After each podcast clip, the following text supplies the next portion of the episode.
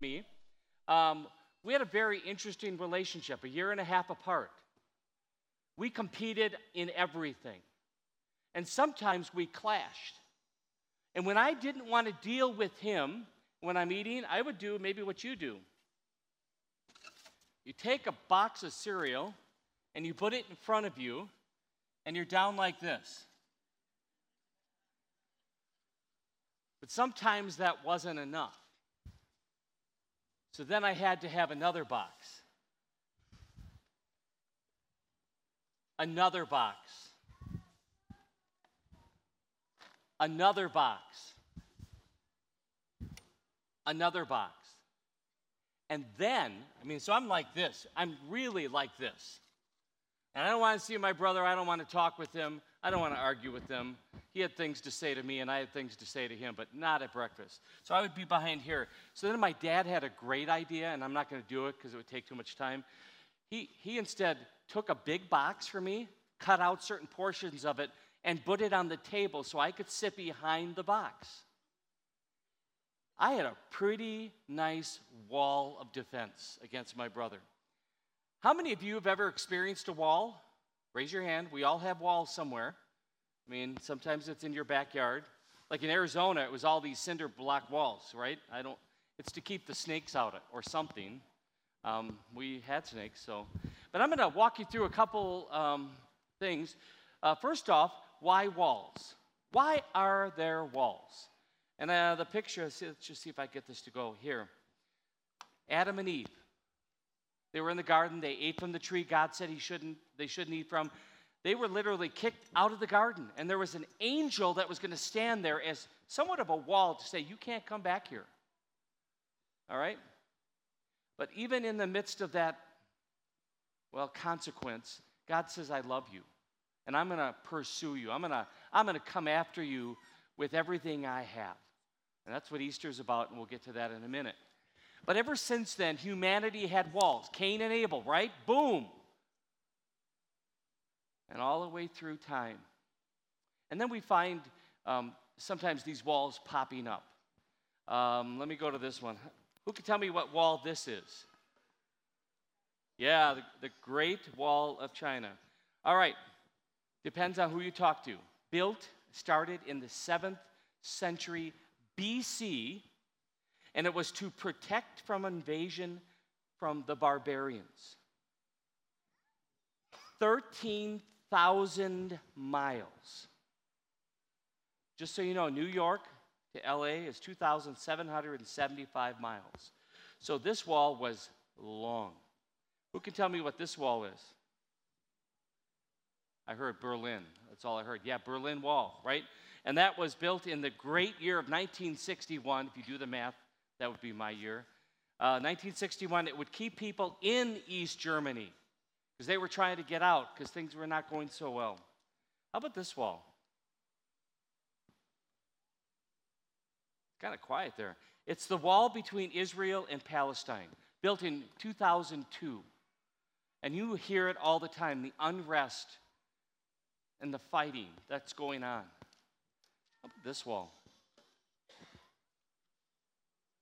Yeah, Mexico and United States. Living in Tucson, uh, people would come and they would say, "Hey, can we can we go see the wall?" I'm like, "Okay, if that trips your trigger." So we drive about 90 miles down to the border and you see the wall. There it is. And I'll tell you, there's an emotional part for me because as I think about some of the people in Mexico and, and what they're going through, oh my goodness. And I also think of the other side of some of the bad things that can happen when they just come flooding in. So we can have debate over that, but my point is there's a wall there. Wow. But there's other walls, right? And maybe they're not physical, maybe they're just situational. Like this one, I'm going to call the vocational wall. Some of you are sitting here today and you're saying there's more to life than what I'm doing from nine to five. Something more to life, something more meaningful, something that might even help me better financially. And speaking about finances, I'll just tell you the number one fight between couples in marriage is about money. Often it's because not enough money's coming in, more money's going out, and that, doesn't work well for too long. And then all of a sudden, there's a battle be- between, say, a husband and wife. It, it just is tough. And then we get to these uh, relationship walls. Um, I see this all too often. I'll even see it in my household where we just don't see things eye to eye and there's a wall, there's a battle that goes on. Then we get to the idea of health. That's a real deal for some people. Um, I hear your stories, and it's real. And, and it's not only just a diagnosis, sometimes it is the journey that follows it, and how do you go through uncertain times. It is pretty big. And now the last one. This one is, um, it's all too real. For some of you, you're sitting here today, and it wasn't long ago that you were at a gravesite saying goodbye to a loved one, and there is a, a sense of a wall there. And it, and it is. Mortality is wall, right? The Bible says all have sinned and fall short of the glory of God, and the wages of sin is what? Death. So this is a reality. Death is a reality. So just think about all of these different walls, whether they're physical or situational, it happens. It happens. And now I'm going to tell you just briefly I hit a wall on Friday. I was right up over here, and I was reading from Psalm 31. If you, if you want to, just go and read it. It talks about situations uh, in my life that are all too familiar right now. And I hit a wall, and I had tears. I felt broken. I felt vulnerable. And somebody close to me saw that. Somebody close to me called the elders of the church, which is so biblical, just so you know. It is so biblical. And they came around me and Kristen and prayed because we hit a wall.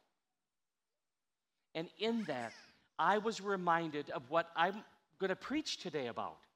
So it's not always, I mean, just tell you, you say practice what you preach, it's easy to forget. It's so easy. So I'm hoping you're here today, not because it's the thing to do, like as in, well, you know, it's Easter. No, I'm hoping you're here to be reminded of a message that will change your life forever. It changes a perspective and it changes eternity. It means everything. In fact, there was a tension point in the life of Jesus, right? Mary and Martha, they were grieving the loss of their brother. They, they, they kind of hit it, you know, hit the wall, and they're just all upset. And now Jesus is turning to Martha and saying some important words. He says, I am the resurrection and the life. The one who believes in me will live, even though they die. And, and whoever lives by believing in me will never die. Do you believe this? And I'm gonna, I'm gonna turn to you, and I just want you to land on that for a second. Um, we, don't, we don't have a lot of time, but this is a question of eternity. This is a question that goes beyond the moment that we're up here at church. This question of do you believe this? I hope you do. And if you don't, and if you would like to have a conversation about it, I would I'll, I'll get you a cup of coffee. I'll spend time with you. I know others at this church will do that too. It is a very important question to know the answer to. And so I jumped over to the book of Titus. My guess you have not read from this book in a while. It's a little book, it's in the New Testament. It kind of tucked away, you kind of jump around. And Paul was saying something about this. And he says this He saved us not because of righteous things we had done, but because of his mercy. He saved us. He repeats it again through the washing of rebirth and renewal by the Holy Spirit. So if you're sitting here and there is a wall in front of you, whatever wall that is, you can know that something very important. He saved us. It's not about how good you are. It's not about the things you accomplish in life. It's not even how many times you come to church. It's not even what you put into an offering plate. None of that matters when it comes to your eternity. It is coming to that place to be able to answer that important question Do you believe this? That somebody named Jesus loves you that much? That he would be willing not just to, you know, quote, climb a wall for us, but climb a cross for us? Do you believe that He has that much love that no matter what kind of sin you have or what kind of situation you're in, He says, I love you. I'll never leave you. I will be with you always. That is the message. And I'm going to close with Mark 16. Uh, we heard part of the reading for Mark 16, but this takes it another level. Afterward, he appeared to the eleven themselves as they were reclining at table. And he rebuked them for their unbelief and the hardness of heart. So, I mean, just so you know, if we have unbelief and we're struggling with this, you're in good company. These 11 walked with Jesus for three and a half years and they're still struggling.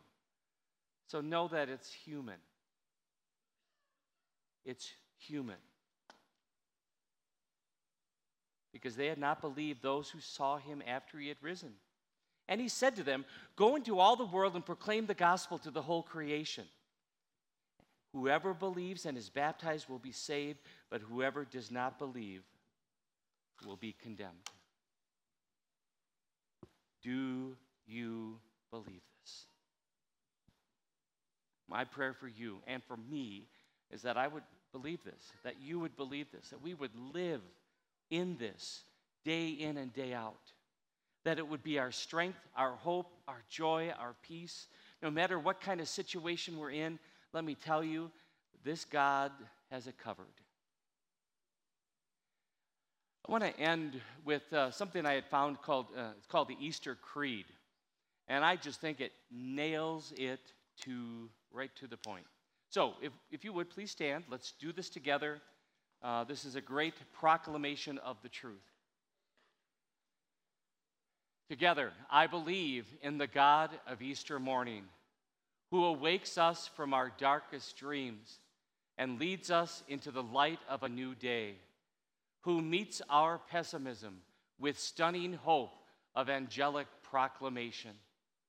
I believe in the God of Easter day who beats us to the obstacles in our lives and empties the dark tomb for us, who appears in surprising ways when we least expect it, walking with us on our detours. I believe in the God of Easter evening, who breaks into our closets and prisons, bringing peace and crushing our fear. I believe in the risen Lord who meets us with wounds on his hands and feet, who grants us his spirit, sending us out to bring shalom to the world. Amen.